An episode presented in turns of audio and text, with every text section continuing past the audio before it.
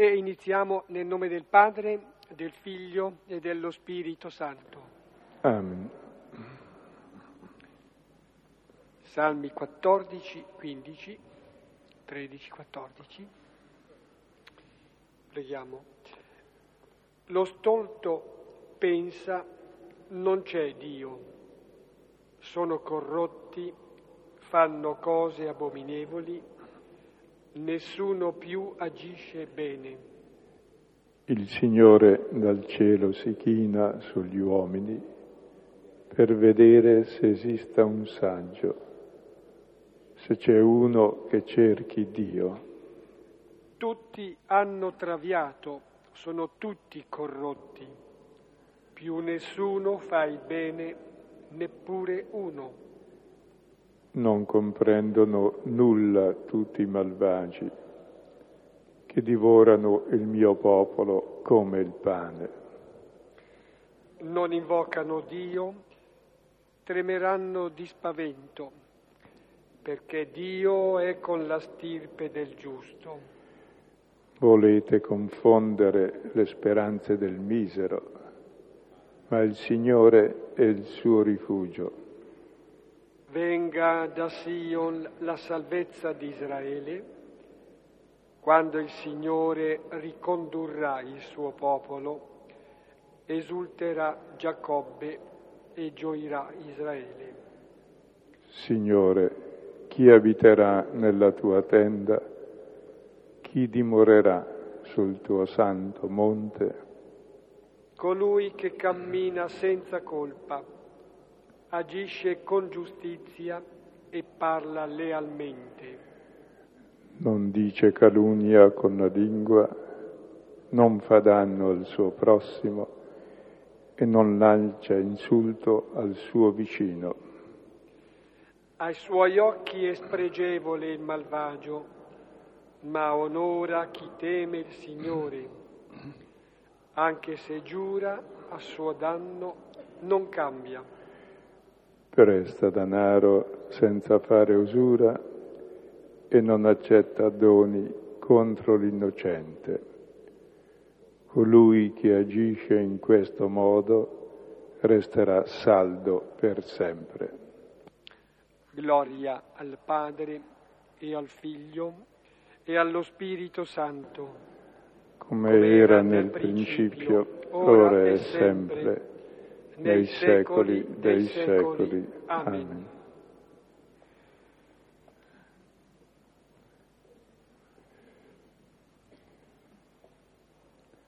Certo non sono salmi di consolazione, immediatamente sono salmi che eh, descrivono anche in modo impietoso, vero, eh, descrivono una situazione che eh, sembra compromessa. E allora? Abbiamo scelto apposta di leggerne due contrapposti, dove il secondo dice chi è colui che abita presso il Signore? È il giusto, il bravo, il buono, colui che agisce lealmente, colui nel quale non c'è inganno, colui che non fa nulla di male, colui che è bravissimo. E, e, e quindi chi starà col Signore? Basta leggere il salmo precedente, si capisce subito, nessuno, perché nessuno cerca il bene, tutti sono traviati, non c'è uno che cerchi Dio. E allora che soluzione trova Dio? E viene lui a cercare l'uomo. Se noi non stiamo con lui, lui sta con noi. E l'effetto è migliore. E allora passiamo al testo di questa sera. Abbiamo visto la volta scorsa quel testo che cominciava uno dei giorni e poi terminava oggi abbiamo visto cose paradossali. La cosa paradossale è che Dio è perdono, che Dio è amore gratuito e questa sera vediamo che i peccatori non solo sono perdonati, che sai uno magnanimo perdona, così fa bella figura lui, ma i peccatori sono chiamati a essere in compagnia di Gesù e a seguirlo.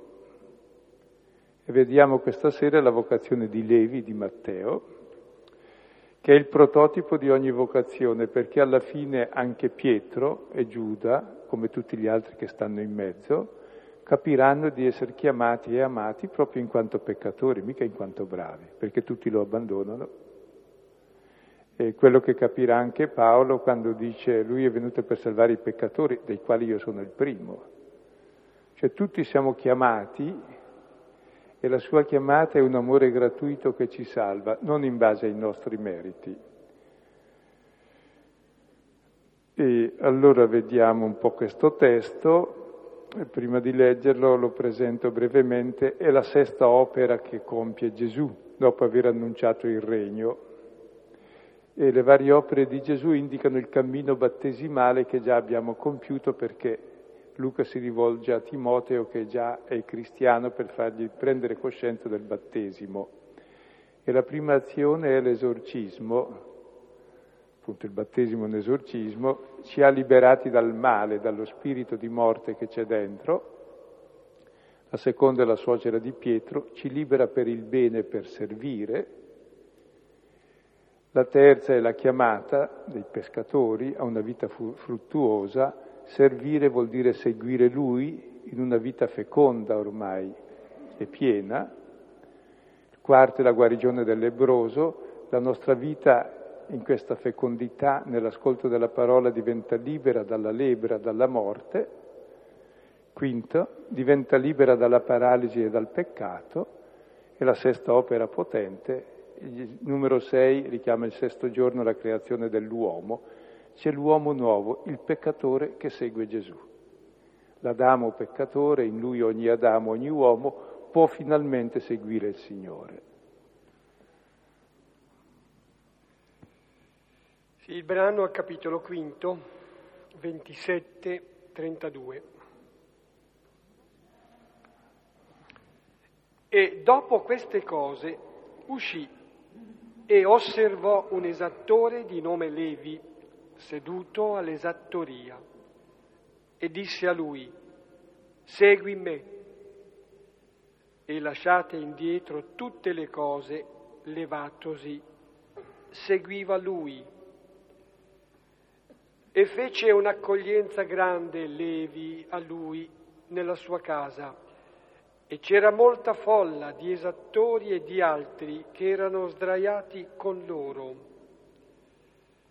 E borbottavano i farisei e i loro scribi, dicendo ai suoi discepoli, perché mai con gli esattori e peccatori mangiate e bevete?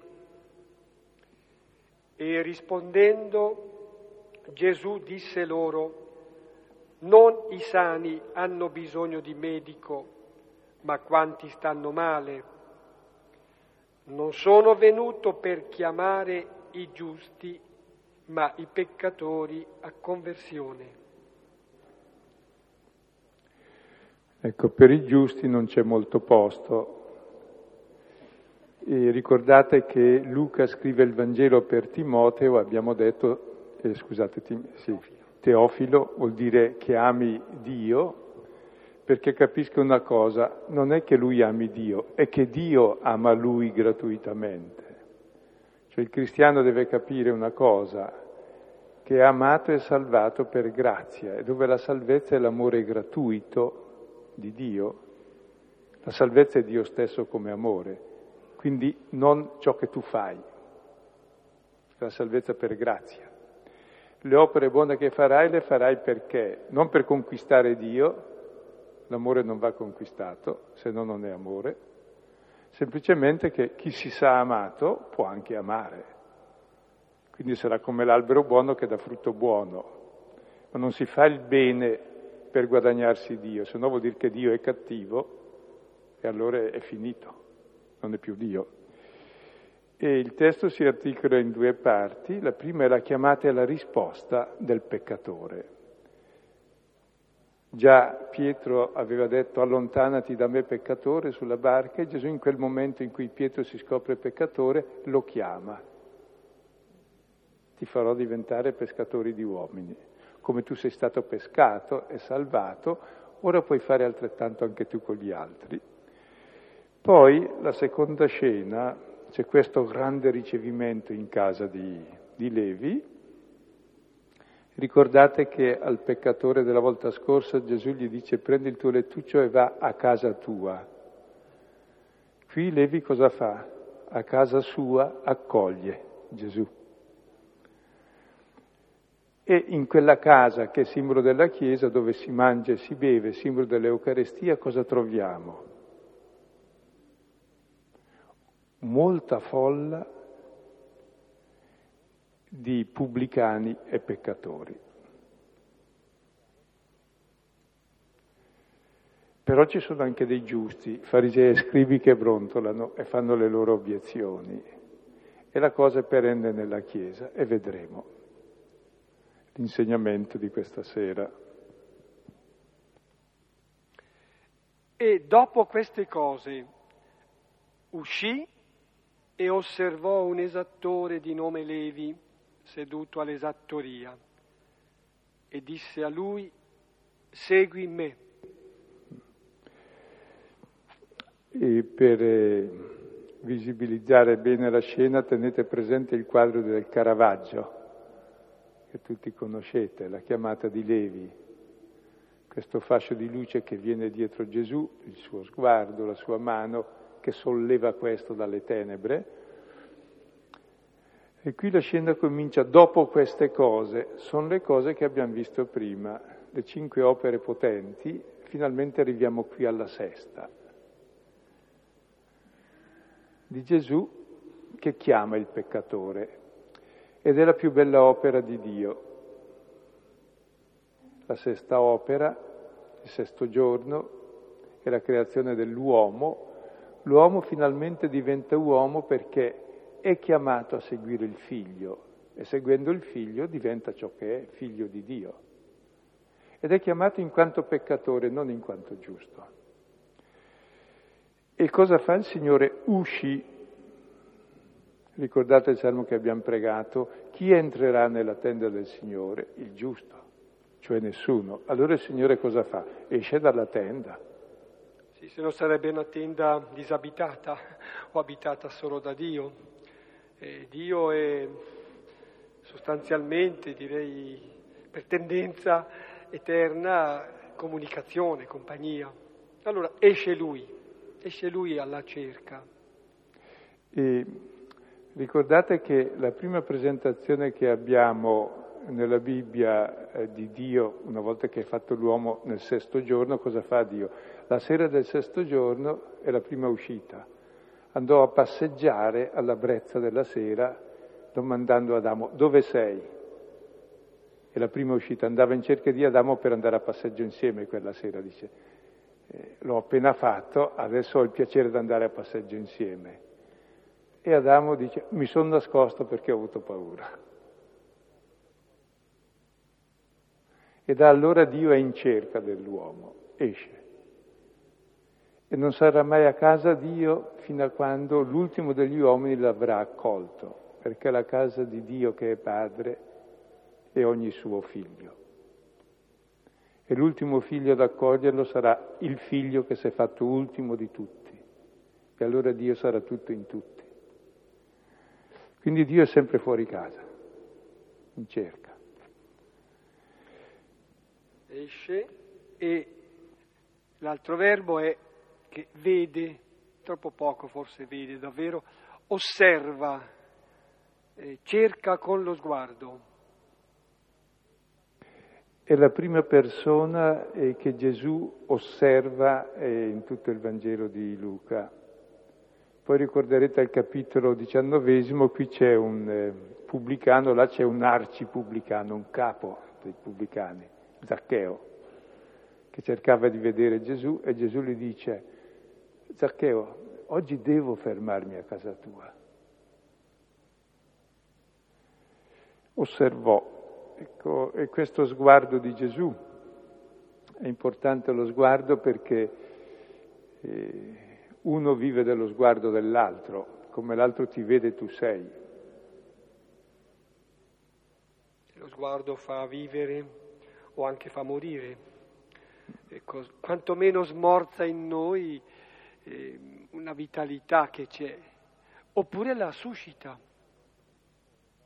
Perché l'occhio in fondo è l'organo del cuore, va dove va il cuore. Ecco. E fin dall'inizio Dio si dice e vide, e vide che era buono, perché lo sguardo riflette il cuore. Il cuore buono diventa l'occhio buono e fa tutto buono. Il cuore cattivo diventa il malocchio che vede tutto male e fa tutto male. Quindi l'occhio ha un potere enorme, è il cuore in fondo, il desiderio. Ed è bello perché noi viviamo dello sguardo dell'altro, essere e essere visti in fondo.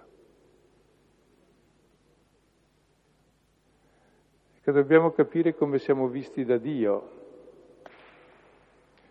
E questo peccatore è il primo che Gesù vede e osserva. Tu mi scruti e mi conosci. Salmo 139 comincia così e termina anche chiedendo che questo sguardo che dapprima sembra indagatore eh, di nuovo torni su di noi ma con la benevolenza che a un certo punto si rivela. È per benevolenza che ci guarda il Signore, non per giudicarci, per condannarci. Osserva un esattore di nome Levi. Ecco, un esattore era il mestiere, il mestiere più simpatico, no? C'è al mondo, tutti amano pagare le tasse e quindi eh, è per questo che bisogna aumentarle un esattore, era odiatissimo da tutti. Pensate, eh, Pietro, Andrea, Giacomo e Giovanni dovevano andare a pagare le tasse da questo. Ma forse che era solo esattore, che nessuno li ama in modo particolare, era esattore per conto degli occupanti stranieri, un collaborazionista di quelli che ci opprimono. Non solo, ma questi erano pagani, erano cani, eravamo noi romani, insomma. E quindi era la persona immonda per eccellenza, perché faceva un mestiere per imbrogliare, lo faceva per conto degli oppressori, per conto degli oppressori pagani e per di più anche, lo dice esplicitamente poi nel capitolo 19 eh, Zaccheo, se qualcuno ha frodato, come dire, è chiaro il nostro mestiere è questo, perché perché più imbrogli meglio è, più guadagni, in fondo siamo qui per guadagnare. Ecco, ed è lì seduto, eh, per di più questo si chiama Levi. Levi è il nome dei Leviti, che sono quelli che stanno nel Tempio per il culto, quindi le persone più pure, più buone, più pulite. Dove è finito, poverino? Quindi la persona più esecrabile eh, come figura sociale e umana e morale e poi è lì seduto alla gabella a fare il suo lavoro, lavoro di raccogliere soldi, il suo lavoro, il suo mestiere. E per lui quello è il senso della sua vita, perché ha perso ogni prestigio, ha perso l'appartenenza al popolo, alla religione, al decoro, alla decenza. Non è che neanche i romani lo vedono bene perché è un altro, la gente non lo... Cioè, mal visto di tutti, il suo Dio, l'unico che gli dà una gratifica sono i soldi che guadagna. Sì, un levita del Tempio del Danaro. Eh. Tre verbi dunque, uscì, osservò, disse, vede, essendo uscito, parla, segui me. Ecco, fa lui la proposta che non ha ancora fatto nessuno per sé. Pietro ha detto diventerai pescatore di uomini, questo dice segui me.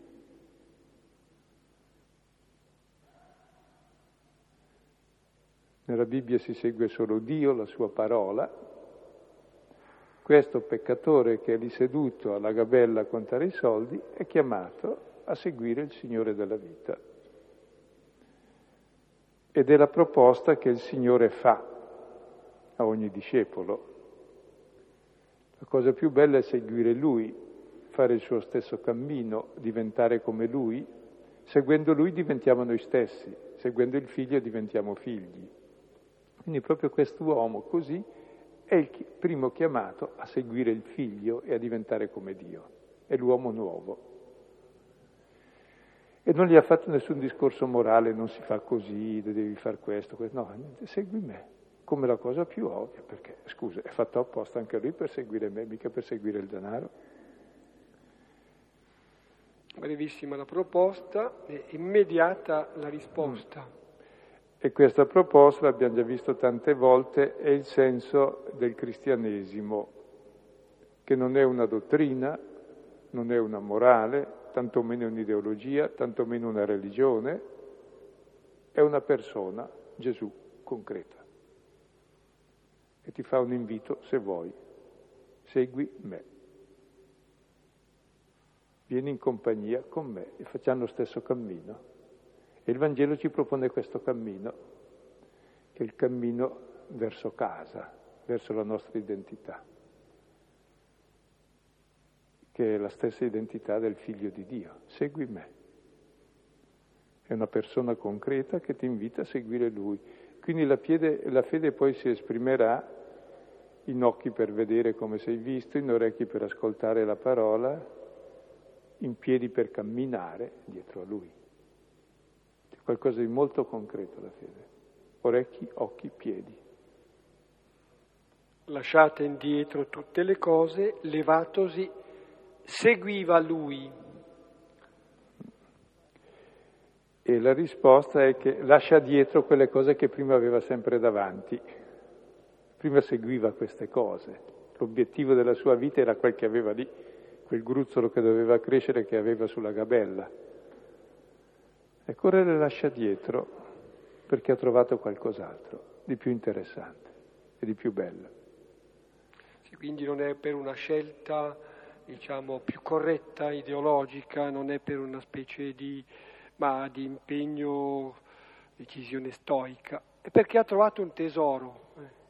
Matteo capitolo tredicesimo, 44 dice che un uomo trova un tesoro, trova una perla, e vende tutto quello che ha per acquistare quello che ha trovato come tesoro, come perla. E poi si dice levatosi, è la stessa parola che si usa per la risurrezione di Gesù. È una vera risurrezione questa, lasciare indietro gli idoli e seguire il Signore della vita. E seguiva lui. La vostra Bibbia traduce seguì e molti codici hanno seguì. Mm, mm, altri preferiscono altri codici e probabilmente hanno ragione, mette l'imperfetto, seguiva. Mentre Pietro lo seguì, si indica il momento iniziale,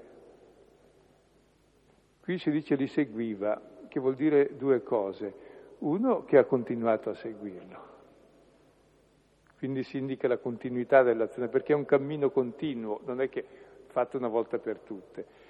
Seconda anche può essere un imperfetto di tentava di seguirlo in fondo, ecco, no? Faceva questo vuol dire stava facendo, cercava di far questo. È vero, un po' la nostra vita è un po' l'uno, un po' l'altro, è un camminare. Quindi la risposta non è data eh, con parole con propositi, è data coi piedi. Seguiva.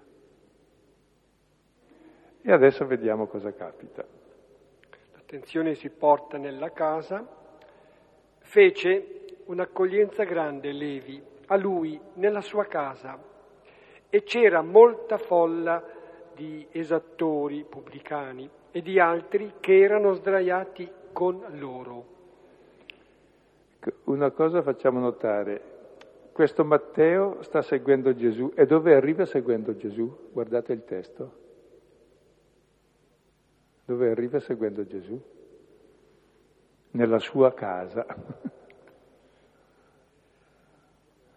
Come al peccatore del brano precedente gli ha detto va a casa tua. Prima non era nella sua casa, era fuori. Tutti noi cerchiamo casa, cerchiamo dove stare, cerchiamo dove siamo accolti e lì possiamo anche noi accogliere, questa è la casa dove si è accolti e quindi si accoglie. E Matteo, seguendo Gesù, trova la casa, trova dove è accolto e può anche lui accogliere e diventa uomo in questo punto, quando è accolto e può accogliere. E di fatti fece un ricevimento, un'accoglienza grande. Mi piace sottolineare questo termine, accoglienza, perché Levi, Matteo, essendo accolto, può accogliere, essendo accettato, essendo amato, può accettare e amare. E questa parola accogliere è una delle parole fondamentali del Vangelo, dove amare vuol dire servire, dove il servire più difficile è quello di accogliere. Fare dei servizi all'altro se ne possono fare tanti, anche inutili che l'altro non desidera. Prova ad accoglierlo è diverso. E il bisogno che ognuno ha è quello di essere accolto e questo accoglie il Signore. Il Signore che era uscito per cercare, cosa cercava il Signore? Cercava solo di essere accolto, poverino, fin dal primo giorno della creazione dell'uomo. Un peccatore lo accoglie a casa sua, l'altro che l'accoglierà sarà Zaccheo, che è l'arcipeccatore. E pensate alla gioia di Dio che finalmente è accolto. Perché Dio è amore, se non è accolto eh, si rompe, muore soffre, non vive, vive dove è accolto. Per questo c'è più gioia in cielo per un peccatore che si converte che per 99 giusti, che finalmente il peccatore lo accoglie come Dio, cioè come amore gratuito, non come salario delle sue bravure. Solo il peccatore può accoglierlo, non il giusto.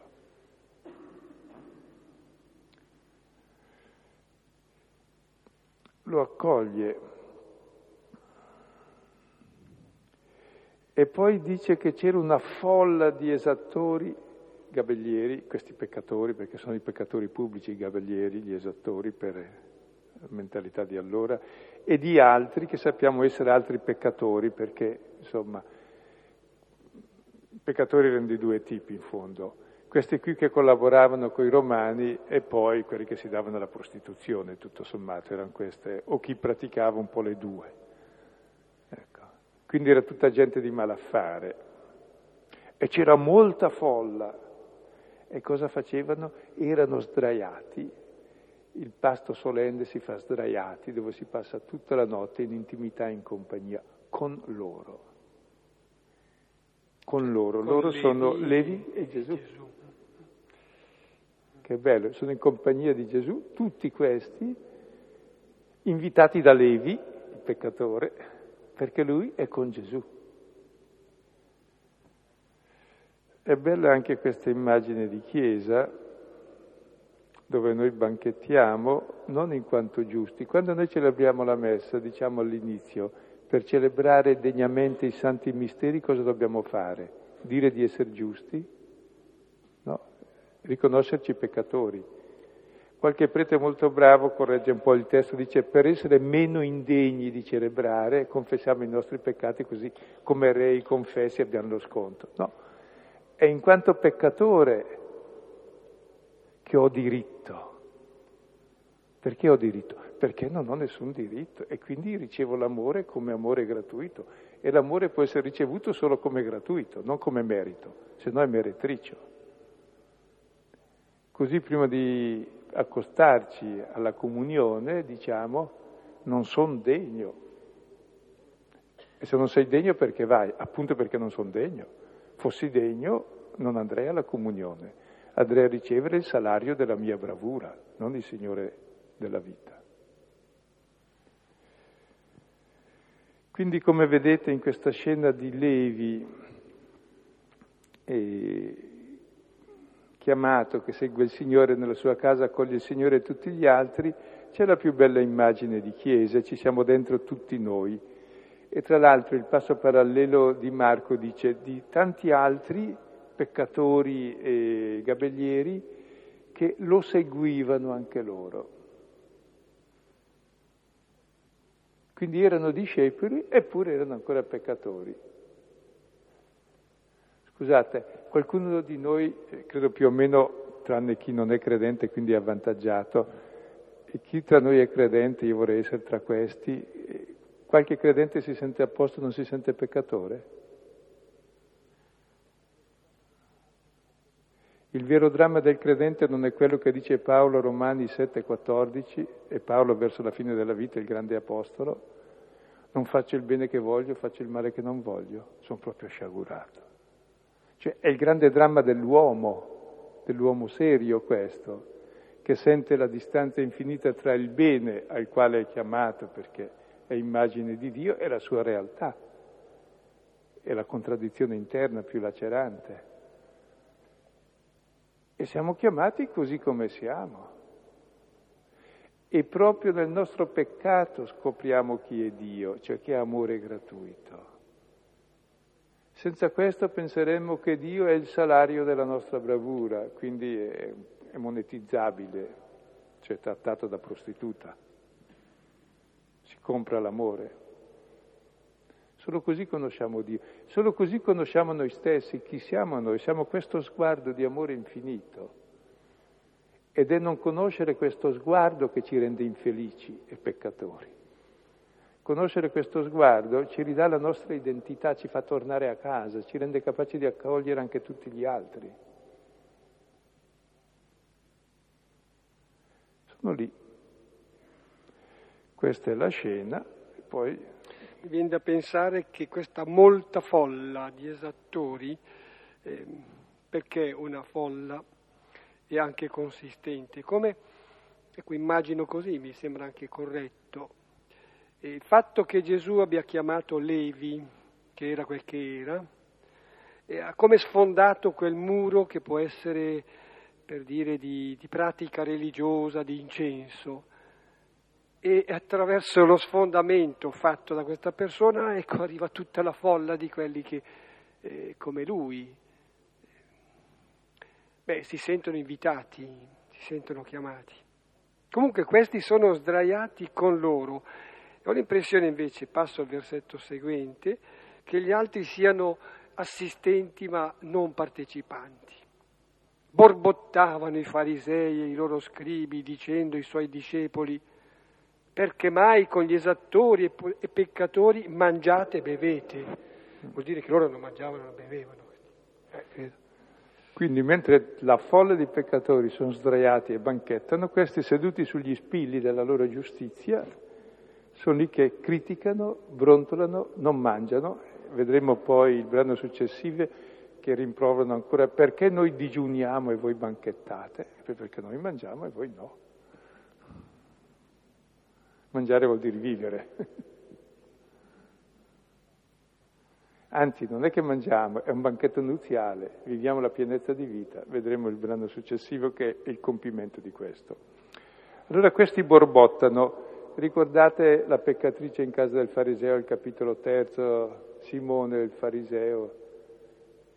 C'è la peccatrice che in casa di un fariseo arriva, rompe il vaso d'alabastro, arriveremo tra due capitoli, e lo versa addosso a Gesù e questo critica. E, e Gesù gli dice, un creditore aveva due debitori, uno gli doveva 50, l'altro 500. Perdona a tutte e due, chi amerà di più? Colui al quale è stato perdonato di più. Esatto. Quindi il problema non è chi è più bravo, chi ama di più, e chi ama di più? Il meno bravo, no? Perché gli è perdonato di più. Capovolge i criteri della religione, della giustizia, farisaici. E questi criticano perché mangia, e mangiare vuol dire vivere. Se lui fosse peccatore, poco male che mangi coi peccatori, mangia coi suoi pari, ma lui è il Messia, è giusto, perché vive con loro? Non è giusto che faccia così. Come non è giusto che i peccatori vivano in mezzo a noi. Noi dobbiamo essere tutti bravi, no? Noi cristiani, cattolici, romani, ambrosiani. Sterminiamo ogni mattina gli empi dal paese, no? Non si sa da quale paese. Ecco. E invece no. Fino a quando non ci riconosciamo in questi gabellieri e peccatori, anche noi non mangiamo e beviamo perché tutti partecipiamo alla salvezza e la salvezza è l'amore gratuito che riceviamo, non il salario delle nostre opere. Mangiate e bevete. È il simbolo dell'Eucarestia ed è una bella immagine della comunità della Chiesa dove tutti sono accolti e tutti sono accolti in quanto peccatori e graziati. Questo è il senso del battesimo, no? Cos'è il battesimo? Che il Signore ha dato la vita per me peccatore e mi ha salvato. Se dimentico questo, sono fuori dalla grazia, fossi anche perfettissimo. Vivo della mia perfezione come Lucifero, ma non ho l'amore e non accetto la grazia, che è l'amore gratuito di Dio, per me peccatore. E quindi come faccio a sapere se ce l'ho questo amore di Dio per me peccatore? Se ho l'amore per gli altri miei fratelli che sono peccatori come me. Quindi se mangio con loro. È la, la parabola dei due fratelli, il maggiore e il minore. Mancano ancora dieci capitoli, ma ci arriveremo, a Dio piacendo. Ed è questa l'ira del giusto, l'ira di Giona, che non è giusto che Dio perdoni. E Giona rimprovera a Dio, ricordate Giona al capitolo 4, dice so che sei un Dio clemente, longanime, misericordioso, di grande amore e ti lasci impietosire. Ma che razza di Dio sei? Devi essere un Dio impietoso, spietato, giusto, giustiziere, tremendo, che premia i bravi, no? Se no ne approfittano. Ecco, invece Dio è misericordioso, clemente, longanime, di grande amore. Per questo è Dio. E il peccatore lo sa e il giusto non lo sa. E Giona dice, meglio per me morire che vivere se sei così. Ho sbagliato tutto. Il problema, vedete, è presentato non a Gesù ma ai discepoli, il che vuol dire che è un problema che si presenta sempre ai discepoli e alla Chiesa anche dopo Gesù si presenta ancora oggi a noi.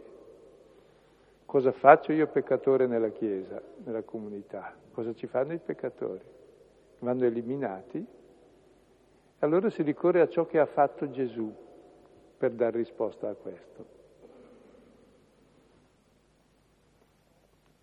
Sì, c'è la risposta di Gesù. Dunque la critica acida più che brontolio, ecco, era tra i discepoli e i farisei. La risposta è proprio il recupero di quello che Gesù dice.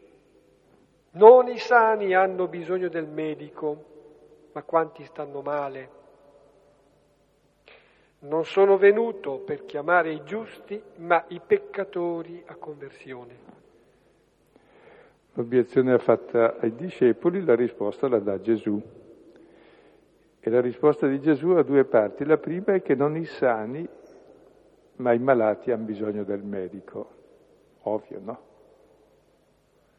Ora, medico nella Bibbia è Dio che è il medico del suo popolo.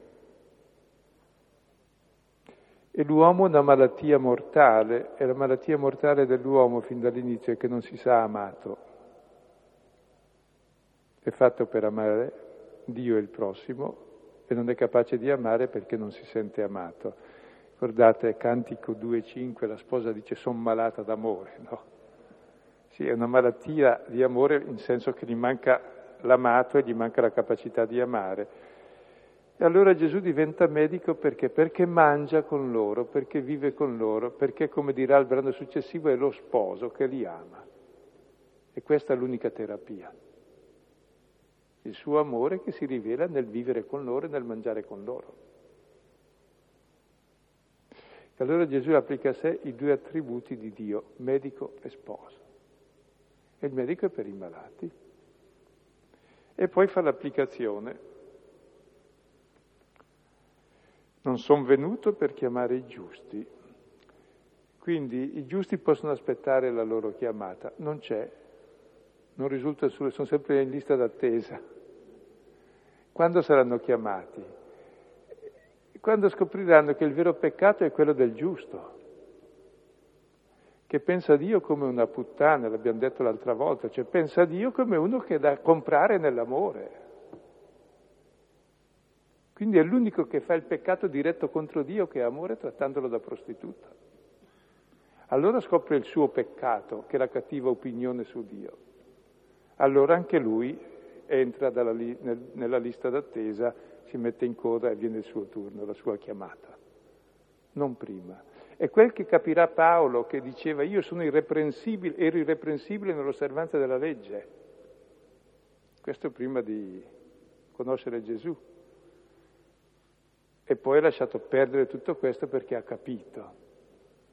Ha capito che quello è il più tremendo peccato, il peccato del giusto. Paolo, lettere Filippesi, capitolo terzo, questo. Quindi chiama, chiama i peccatori.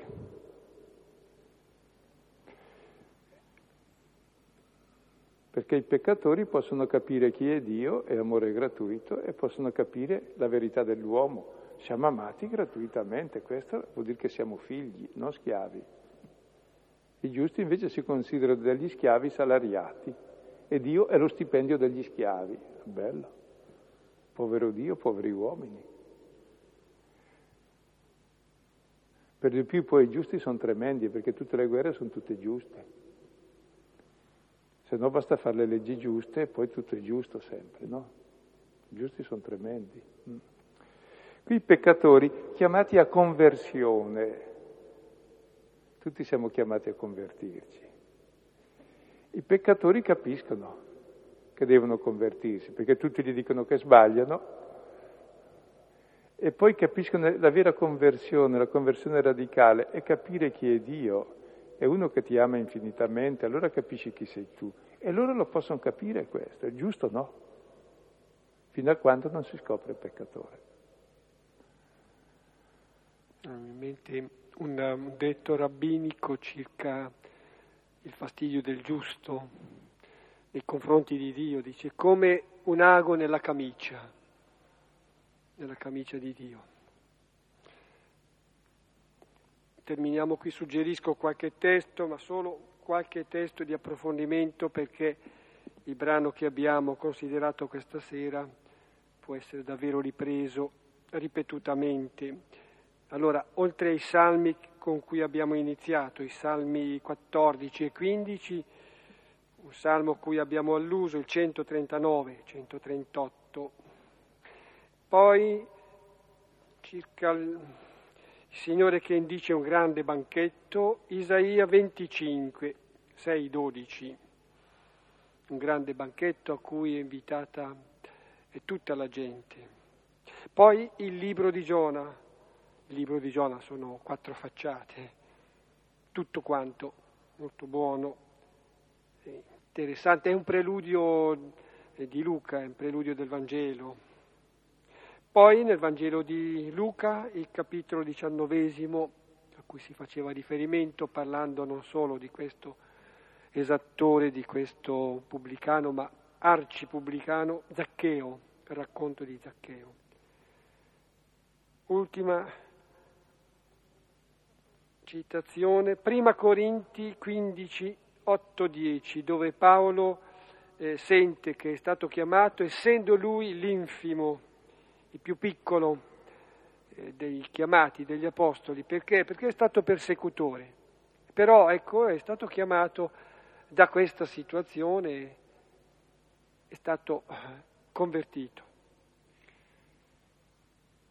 Una raccomandazione, da domani si inizia eh, l'ottavario, la, la preghiera perché i cristiani scoprano che hanno una radice sola, cristiani delle diverse confessioni scoprano che la radice unica è Cristo Gesù.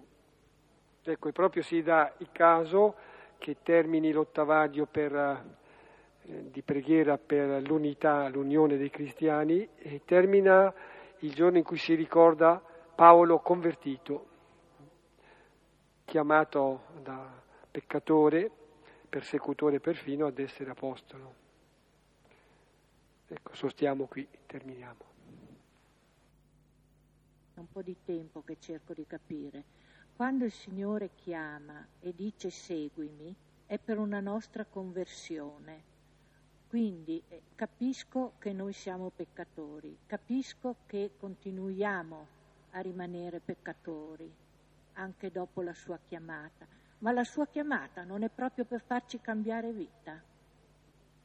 Sì, E il cambiamento della vita consiste in che cosa? La conversione, appunto. È venuto a chiamarci a conversione.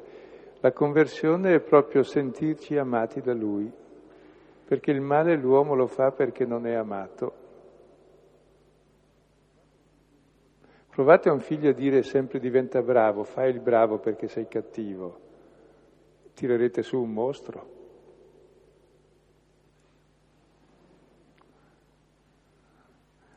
Accogliete un figlio e ditegli che è bravo sufficientemente, anche troppo. Accettatelo, accorgerete che esce una persona capace di amare, di accettarsi, di accettare e non farà male.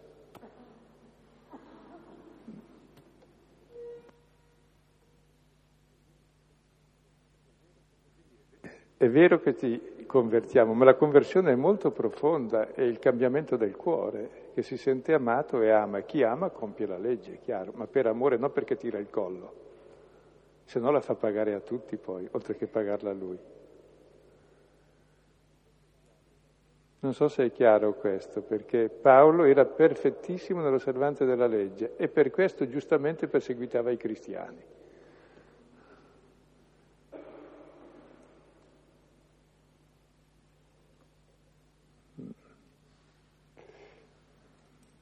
È una cosa un po' difficile da capire in pratica, dopo invece teoricamente la si capisce abbastanza, ma è davvero un problema che abbiamo sempre. E se tutto il Vangelo di Luca è rivolto a questo Teofilo perché capisca, vedremo più avanti, di diventare materni come il padre, ecco, è perché davvero il problema rimane. Ed è facile dimenticare appunto sì, prima sì ero peccatore, adesso che sono salvato sono giusto, sono bravo, e adesso basta, sterminiamo i peccatori dal paese. Facciamo le guerre sante, facciamo chissà che cosa, invece no, sono, non è che sono stato salvato. Il verbo salvare si coniuga al passivo e poi si coniuga non al passivo passato, ma al passivo presente. Sono salvato ora, se no sono perduto. Cioè vivo costantemente di questo amore gratuito. Quando sono fuori di questo sono decaduto dalla grazia, direbbe Paolo nella lettera ai Galati. Voi che credete di essere giustificati dall'osservanza della legge, dice siete fuori dalla grazia. Perché la grazia è esatta, la grazia sua, l'amore suo, non la mia osservanza. Questo discorso è ripreso in tutta la lettera ai Romani, oltre che in quella ai Galati, ma c'è in tutti i Vangeli, e poi si risponde all'obiezione almeno tre volte nella lettera ai Romani. Allora dobbiamo peccare. No, non occorre peccare, lo facciamo già abbondantemente, basta solo aprire gli occhi. E allora peccheremo molto di meno e capiremo che la radice del peccato è questa mancanza di amore di sé e degli altri, perché non, con- non conosciamo l'amore che l'altro ha per noi.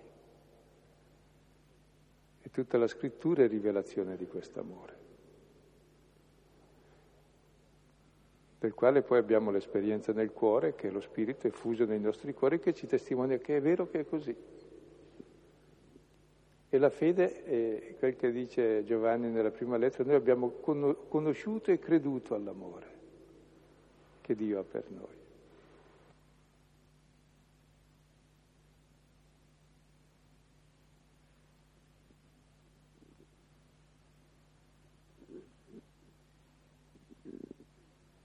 A proposito del peccato del giusto, mi viene da pensare che il peccato del giusto è lo stare alla fine fermi, aver capito tutto, avere chiaro, mentre eh, il popolo, cioè la, la malattia del popolo che invece non si sa amato, è un po' veramente tutta la vita alla fine, cercare questo amore, cercare di capirlo, cercare di, di andare avanti, voglio dire, mentre Ecco, il giusto mi sembra qualcosa che si ferma, che pensa di aver raggiunto la perfezione. C'era Pascal che diceva che l'umanità si divide in due categorie, i peccatori e quelli che si credono giusti. I peccatori sono salvati, quelli che si credono giusti, quando capiranno, anche loro. Quando riconosceranno, è la parabola dei due fratelli, quando il maggiore capirà che anche lui è come il minore, aspetta solo che il padre muoia per poter vivere, quindi lo vuole uccidere, quindi meglio il minore che se n'è andato. E visivamente anche nel Vangelo di Luca i giusti, presunti giusti, quasi sempre sono rappresentati seduti di fatto, seduti.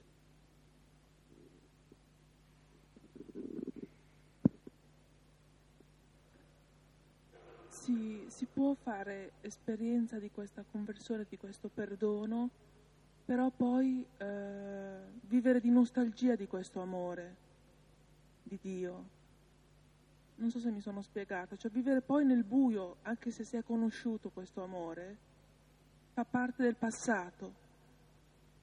Non si, non si fa esperienza viva tutti i giorni, si può vivere comunque nel buio, anche se si sa di essere amati, ma non si sente più.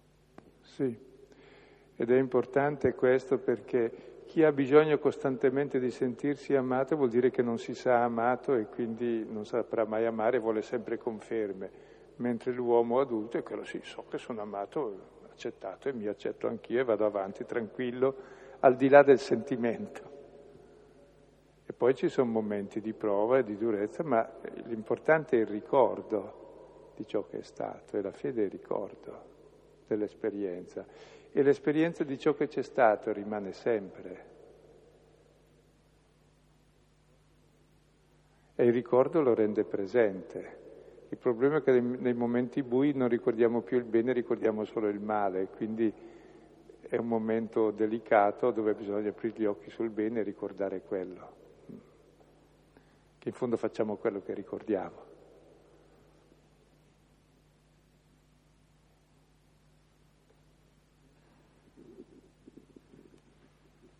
Mi puoi spiegare di nuovo la conquista dell'amore?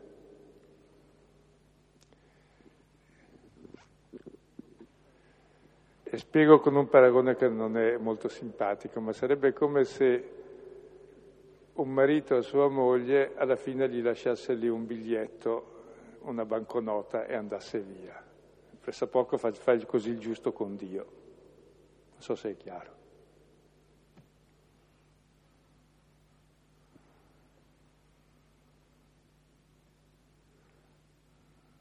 Io ti pago, quindi mi devi amare. È il più grave insulto che ci possa essere. Povero Dio. Deve morire in croce per dire che non è così.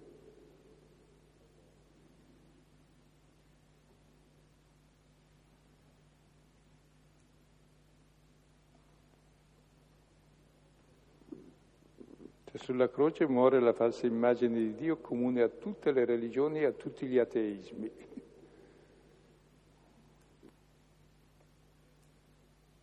e nasce finalmente Dio sulla terra e l'uomo anche, come libero, non come schiavo o ribelle.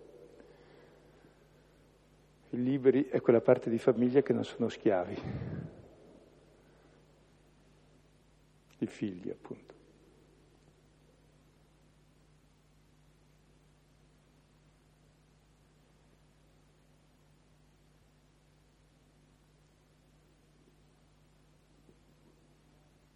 volevo fare una domanda cioè, sul peccato, nel senso che fine fa il peccato una volta l'abbiamo commesso? Mi spiego, quando sento parlare discorsi appunto su misericordia, perdono, mi, mi, rincuoro, però mi ricordo, soprattutto in virtù dell'anno giubilare, l'insegnamento della, della Chiesa sulla colpa, sulla pena, nello sconto della pena temporale del peccato, cioè sono discorsi che a volte sembrano fatti col bilancino, cioè fare le opere buone per scontare in terra già la prima temporada del peccato, tutte queste cose qua, no?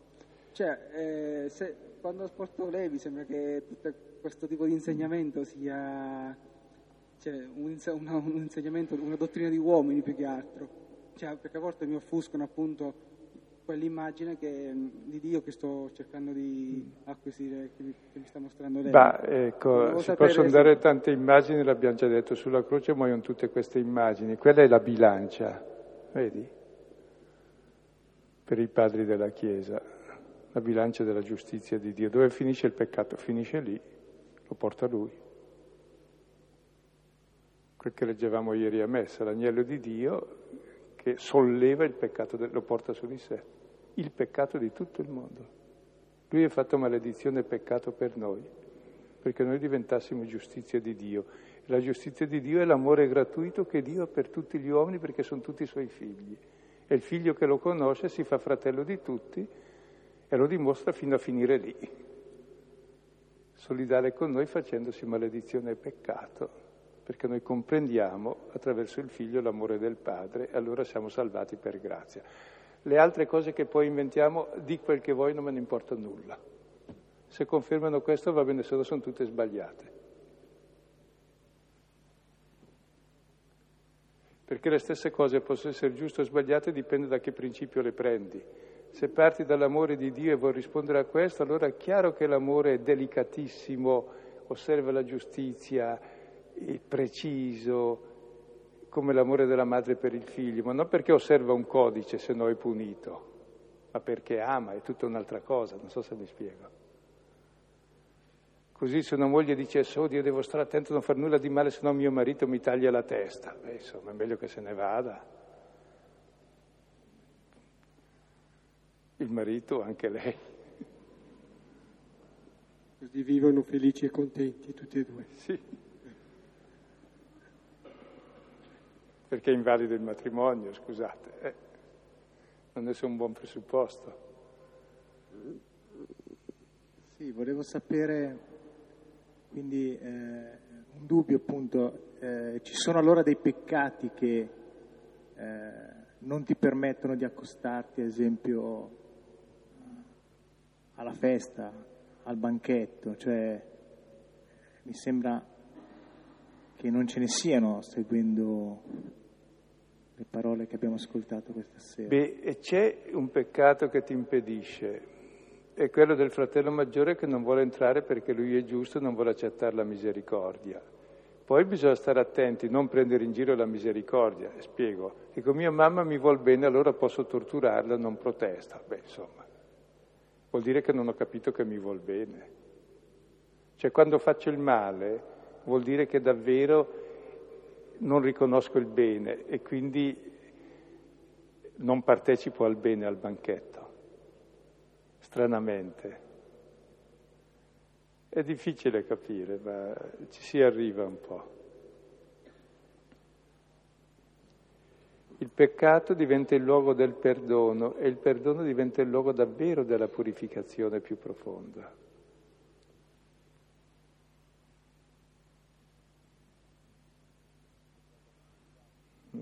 e non va banalizzato, ecco. Come anche l'amore di Dio non è banale, finisce in croce. Però, eh, appunto, dopo rimane davvero qualcosa di molto profondo in noi, una scissione una in ciascuno di noi che ci fa capire il male che è in noi ed è una conoscenza mistica. Se voi leggete il testamento di Nils Sorsky, un grande santo russo 4-500, eccezionale, un mistico, un puro di cuore, si confessa, fa del testamento confessa i suoi peccati, tutti i peccati possibili e immaginabili del mondo li confessa come suoi, i più abominevoli, perché risente nel suo cuore tutti presenti. E non li ha commessi, però li ha presenti. Cioè il giusto conosce tante volte il male che ha dentro di lui molto più del peccatore che lo banalizza e lo fa, ecco.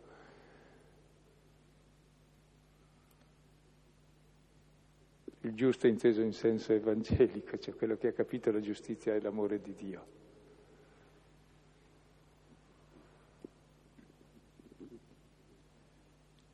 Notavo come i, i, casi di Matteo e di Paolo fossero proprio estremi, cioè uno è degradato e l'altro è perfettissimo.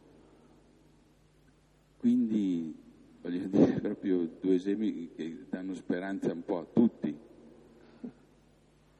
Cioè, due casi disperati, peggio di così, io mi sento in mezzo, cioè nel senso che non mi sento niente, spero che ci sia una speranza anche per me, ne sono né degradato né perfetto, cioè niente sono. Siamo come Pietro noi, che non ne azzecca una, ma è, è, è chiamato. È vero proprio, sono presentati i due estremi. Tra l'altro li presenta tutti e due Luca.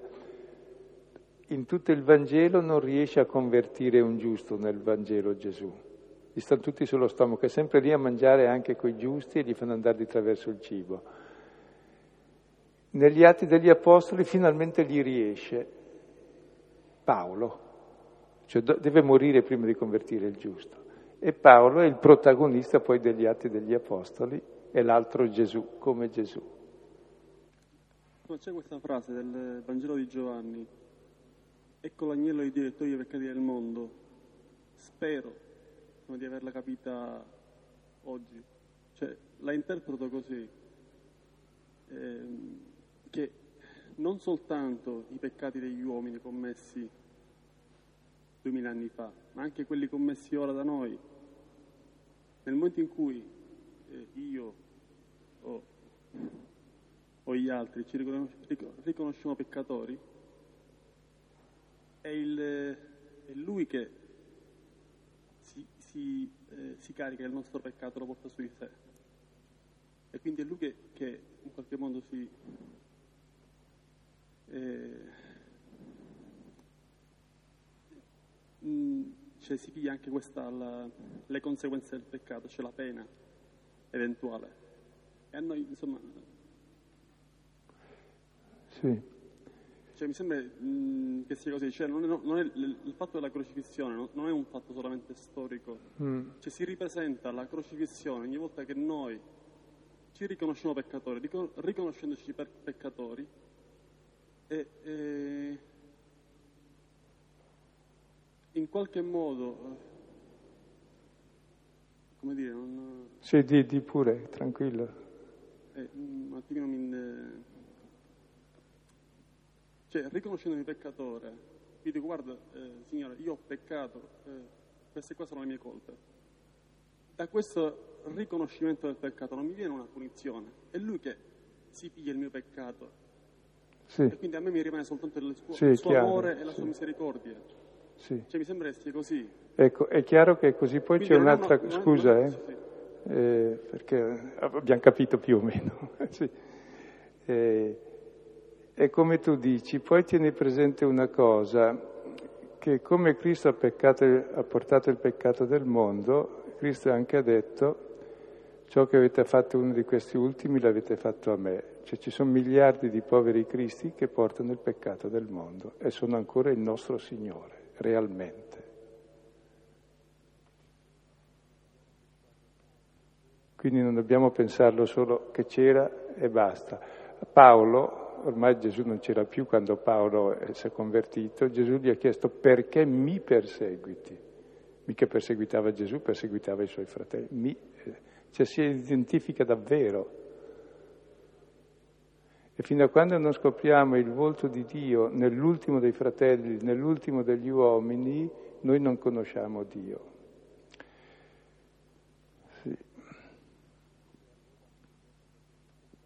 E allora anche il nostro perdono dei peccati è cosa per anime pie ma ha nulla a che fare con Cristo. Cioè, il peccato è una realtà molto spessa che diventa storia, diventa guerra, ingiustizie, sopraffazioni, miseria, morte, devastazioni, odi, razzismo, disprezzo dei poveri, disprezzo dei, dei non padani, di tutte queste cose, cose orribili. Disprezzo di chiunque non è come me, meno male, che è diverso.